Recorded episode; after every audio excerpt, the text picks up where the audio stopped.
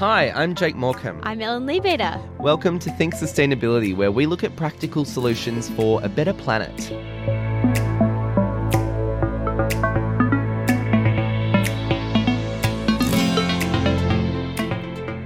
Today on the show, they're some of the oldest and most treasured pieces of art in our nation's history. So why are we tearing them down? That's coming up later on. But up first, it's something we can't control. They happen when we least expect it, and they can do massive damage to civilization. They've always been around. They killed out the dinosaurs, they completely decimated the city of Pompeii, and they also inspired the Ice Age movies. But in the past forty years, their frequency has more than tripled, and that's most likely due to us, humans. I'm talking about natural disasters. one thousand eight hundred sixty-five people killed, tens of thousands homeless, and many more still unaccounted for tonight after the worst disaster Nepal has seen in nearly a century. Tsunami death toll continues to rise as the real extent of the devastation unfolds. Thousands of people have finally been evacuated from the shattered city of New Orleans a week after Hurricane Katrina struck. We are in the middle of a heat wave here in northern India, the likes of which we haven't seen in nearly two decades. The temperatures hitting nearly one hundred twenty degrees, and still despite that.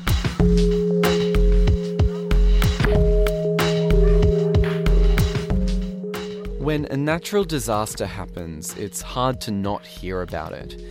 Normally, all the news stations are flooded with to-the-minute updates. The death toll is rising, it's not over yet, how will they rebuild? A disaster is defined as a sudden accident or a natural catastrophe that causes great damage or loss of life. So obviously, we have the right to know what's going on. What if you have family where the disaster has hit? How long is it going to be until it's over? It's funny how strongly the dates of natural disasters can stick in your mind. I remember sitting down for dinner with my mum and sister on the night of February seventh back in two thousand nine. This was when the nation heard the first breaking news announcements of the Black Saturday bushfires. Already the confirmed death toll stands at thirty-six and it's expected to climb much higher. Police say six people have died at King Lake and another six at King Lake West. There are four dead at Saint Andrews. Looking back, this was a really scary moment because over the next couple of months, it would unfold to be one of the worst natural disasters to hit Australia ever. What made it even weirder was that it was also my sister's birthday on the same day. Disasters can be hard to forget.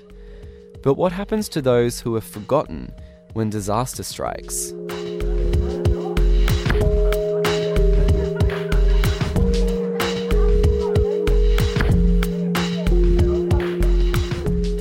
You might not think this, but following the Indian Ocean tsunami in two thousand four, people started to talk about tsunami marriages. This is Gabrielle Simm. Gabrielle recently spoke at a conference in New Orleans about gender and natural disaster and how women are left worse off than men when disaster strikes. Maybe the mother of a family was killed and the father is left with a lot of children to look after, and he's thinking partly about making his daughter safe, and girls are often perceived to be safer when they're married, and partly that's one less mouth to feed. This is just one example, and you'll hear from Gabrielle throughout this story. But before we untangle this issue further, how many people are affected by disaster? At the end of two thousand fifteen, there were sixty million people affected by conflict and about one hundred nine million people affected by natural disasters. This is Angela Dawson from the University of Technology, Sydney. I'm a senior lecturer here in the Faculty of Health. Angela also does a lot of work in this area of women and disaster. Women and children are an extremely vulnerable group in the sense that they're at greater risk of violence, sexual violence. This is particularly common in places like disaster relief camps. Gabrielle Simm says the same. People wouldn't go to the shelter because they saw it as more dangerous than staying home. They were at more greater risk of sexual assault, different types of violence in the shelter than they were in their own house. And this leads to other complications. Back to Angela. But also women still require family planning and contraception in such crises. Access to contraception and proper reproductive health care, Angela says, is a crucial part of disaster relief for women. She talks about a group called the Interagency Working Group on Reproductive Health and Humanitarian Crises, and says that two decades ago they put together a manual for field workers who help women in disaster. The manual calls for uh, attention to maternal and neonatal health. Neonatal meaning newborn babies. So clean delivery kits, for example, and skilling people to deal with neonatal resuscitation. Rape and violence are part of that initial package, so things such as post-exposure prophylactics for people who may have been exposed to H I V, emergency contraception to obviously prevent pregnancy in those cases, and counselling. A lot of the time, reproductive health care in disaster is pushed aside because for most, their first priority is to stay alive. Yes, so we always have the priority issue. Syria, for example, it's just very difficult to get things out, not just condoms and contraception, but food. So these supply issues concern all aspects of humanitarian response. And sometimes certain countries don't want that type of care. During Typhoon Yolanda in, in the Philippines in two thousand fifteen, when six thousand people died.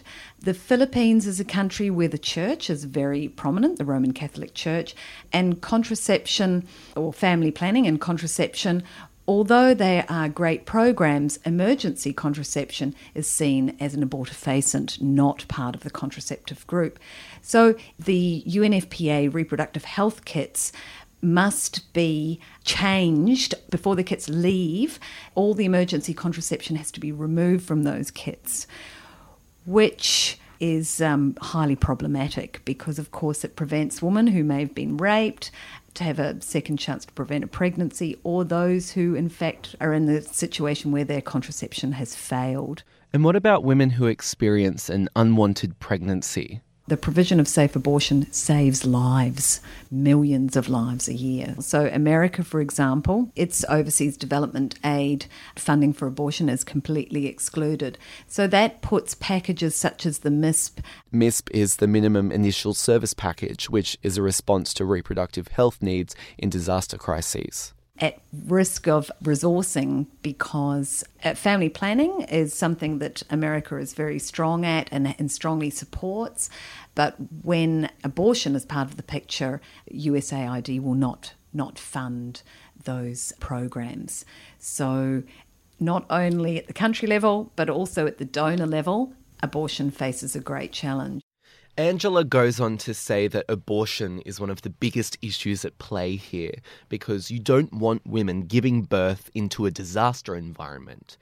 Also, birthing facilities might be damaged, inaccessible, or there might be no one around who's competent to help women who do give birth. But on the other side, Gabrielle Simm from earlier says children play an important role in disaster response. There's a Safer Schools program in ASEAN where they're using children as the educators for their parents. So teaching children makes sense in terms of them being able to look after themselves. But through children, educational programs can reach their parents so that they can educate mum and dad about how to be safer next time. As school continues, a sense of normalcy. Schools are often designated to be the disaster shelter. So when a whole lot of people get evacuated to a school, the lessons can't run and the children miss out on schooling. And that can really disrupt their education. So there's been a big emphasis recently on getting children back into school. So even though there's chaos around them and mum and dad might not have a home and they're still scrambling to get food or find a job, at least the kids are in school and they feel safe there and they feel like there's a bit of their life that's normal. When Gabrielle and I were talking about this idea of normalcy in disaster, it opened up another really interesting question. In the general societal discussion about gender, it most commonly comes back to women. But what if that gender gap in disaster goes beyond women?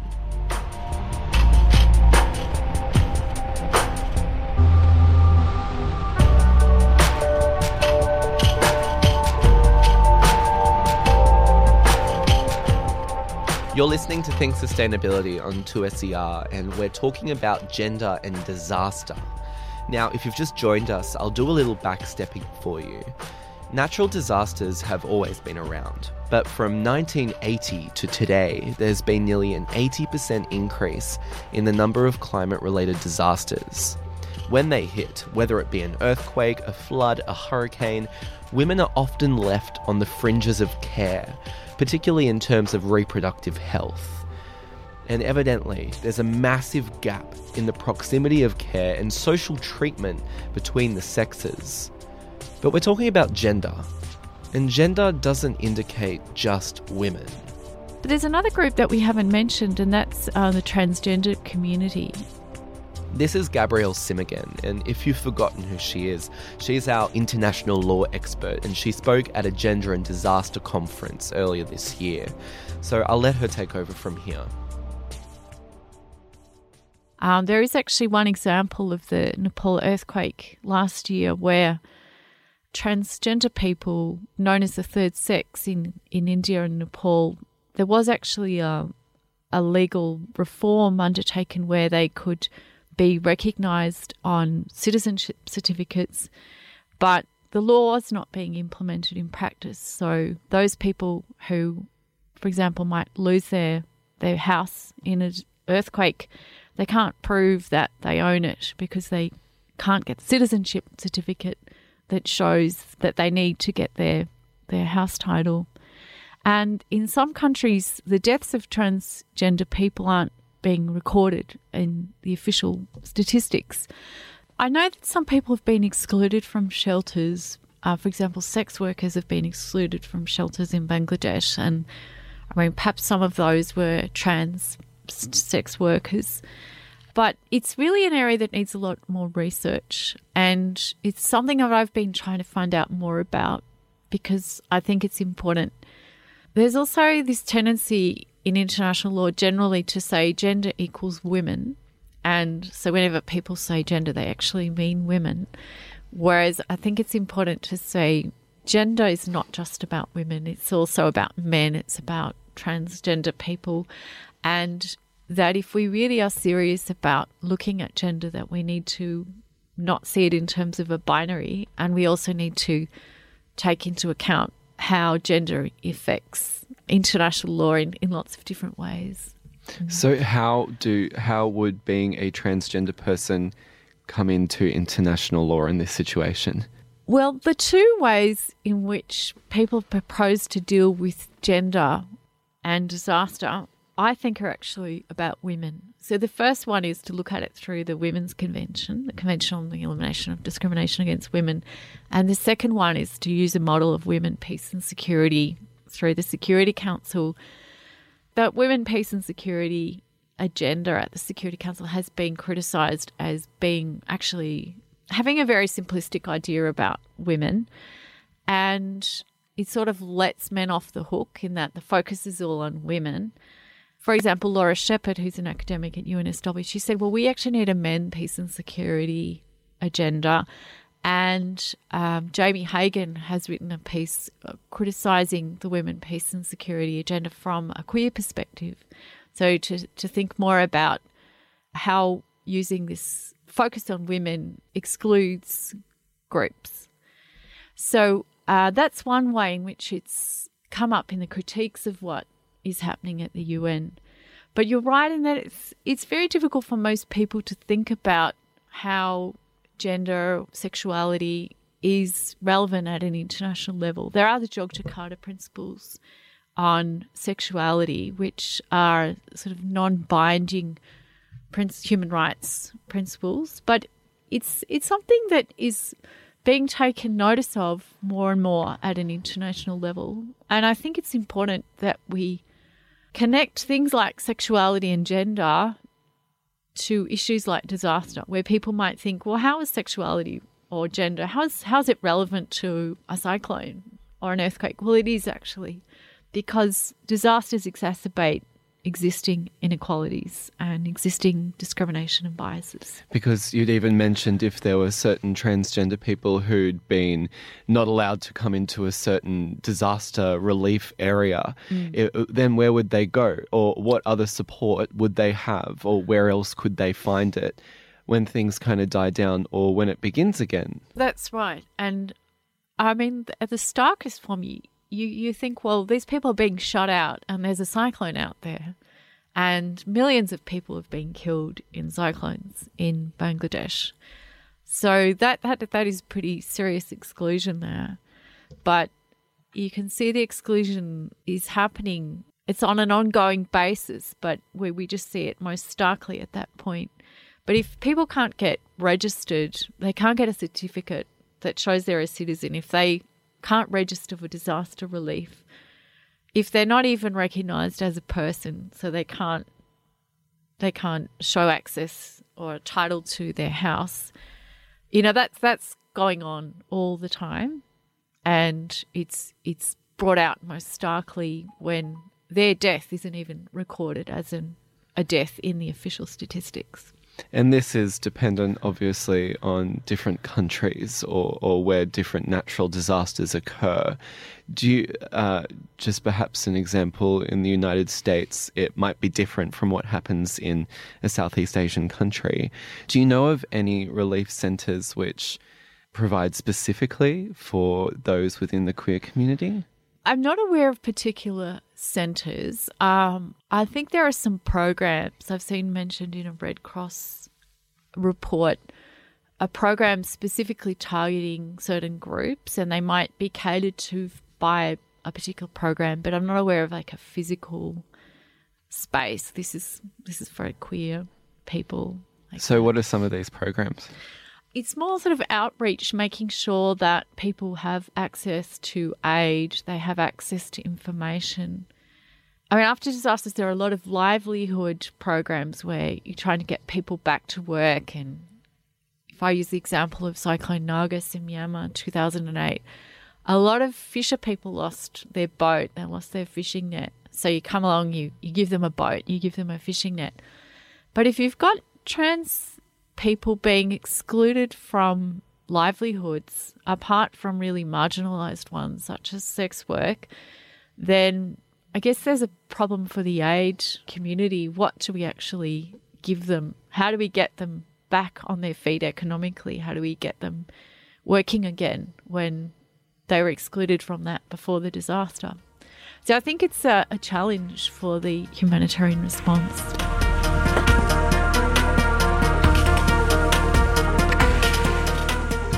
Gabrielle Simm, Chancellor's Postdoctoral Research Fellow in the Faculty of Law at the University of Technology, Sydney.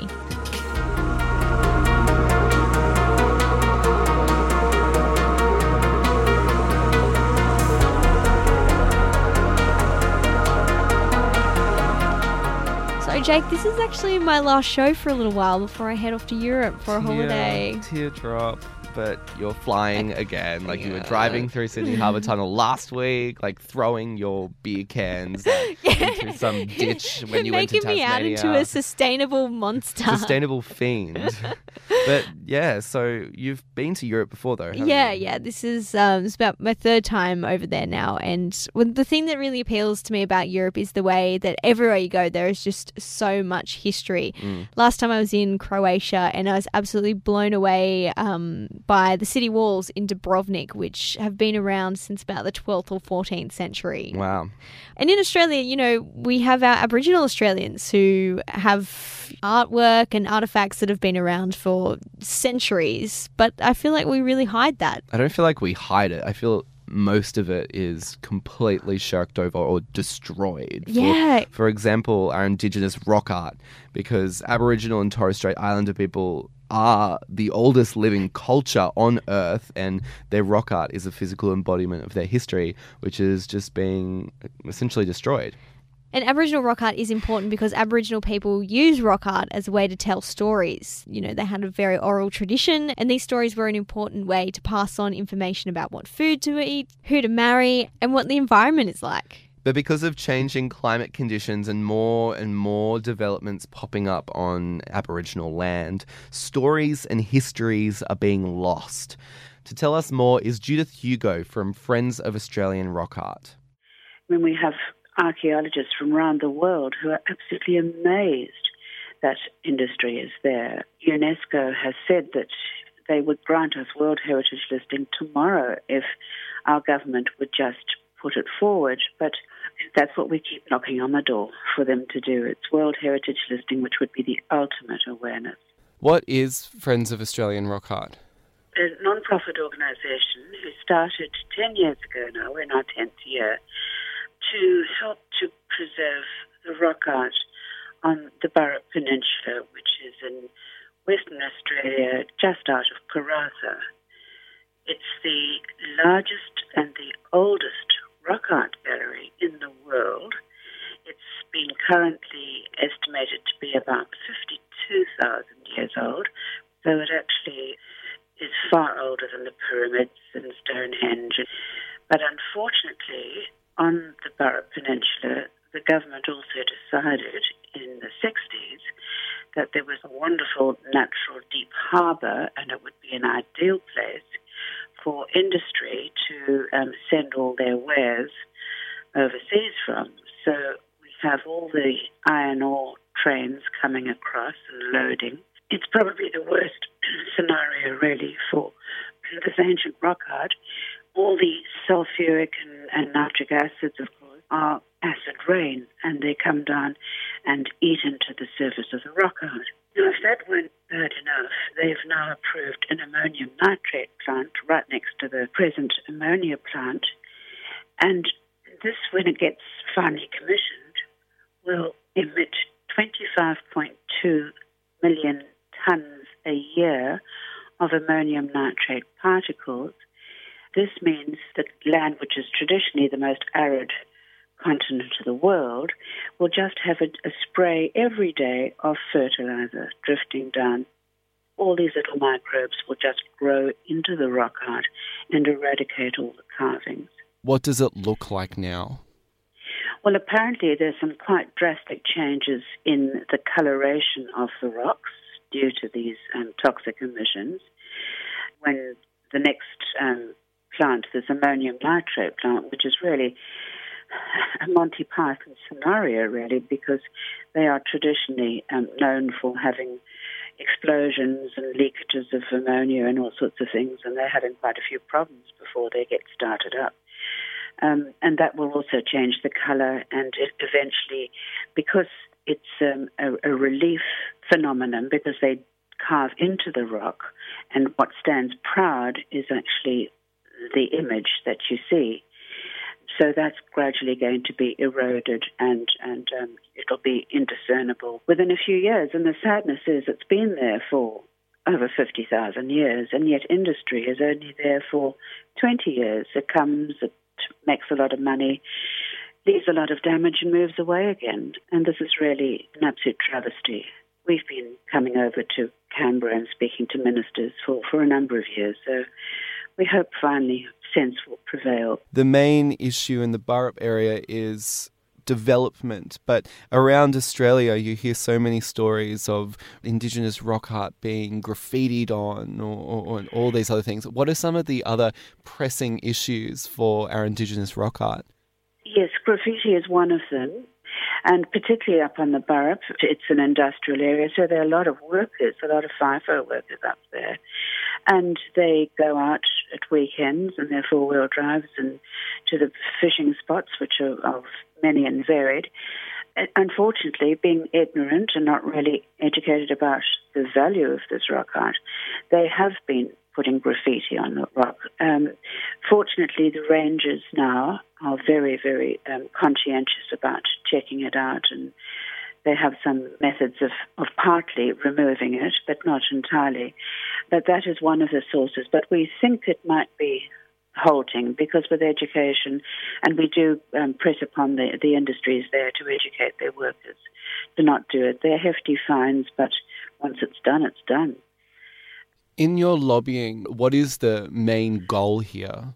We're actually trying to stop further industry from developing, because there still are some sites that are zoned for industry, and that's what we really want the government, the West Australian government, to commit to, to not letting those be utilised by industry. And it's the only continuous record of mankind's development from before the last ice age until after it. So you get a combination of images.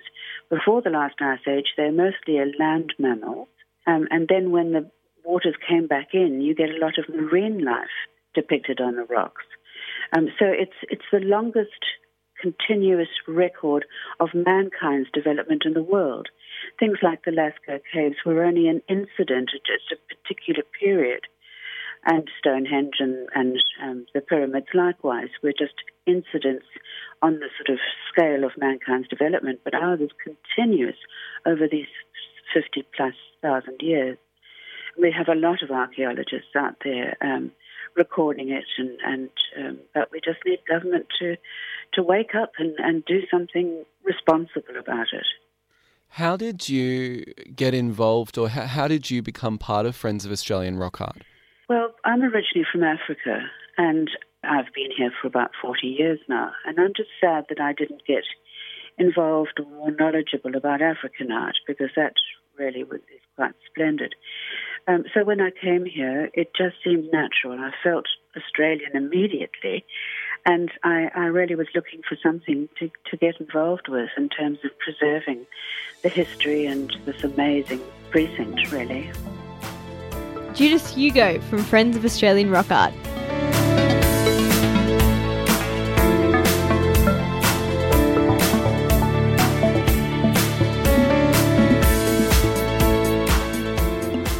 Thanks for listening to the show. Think Sustainability is produced with the assistance of the University of Technology Sydney and two S E R. For more information about what you've heard today, head along to our website, which is two S E R dot com forward slash Think Sustainability. You can also subscribe to us on your favourite podcast app. Just search for Think Sustainability. I'm Jake Morecambe. I'm Ellen Liebeder. See you next week.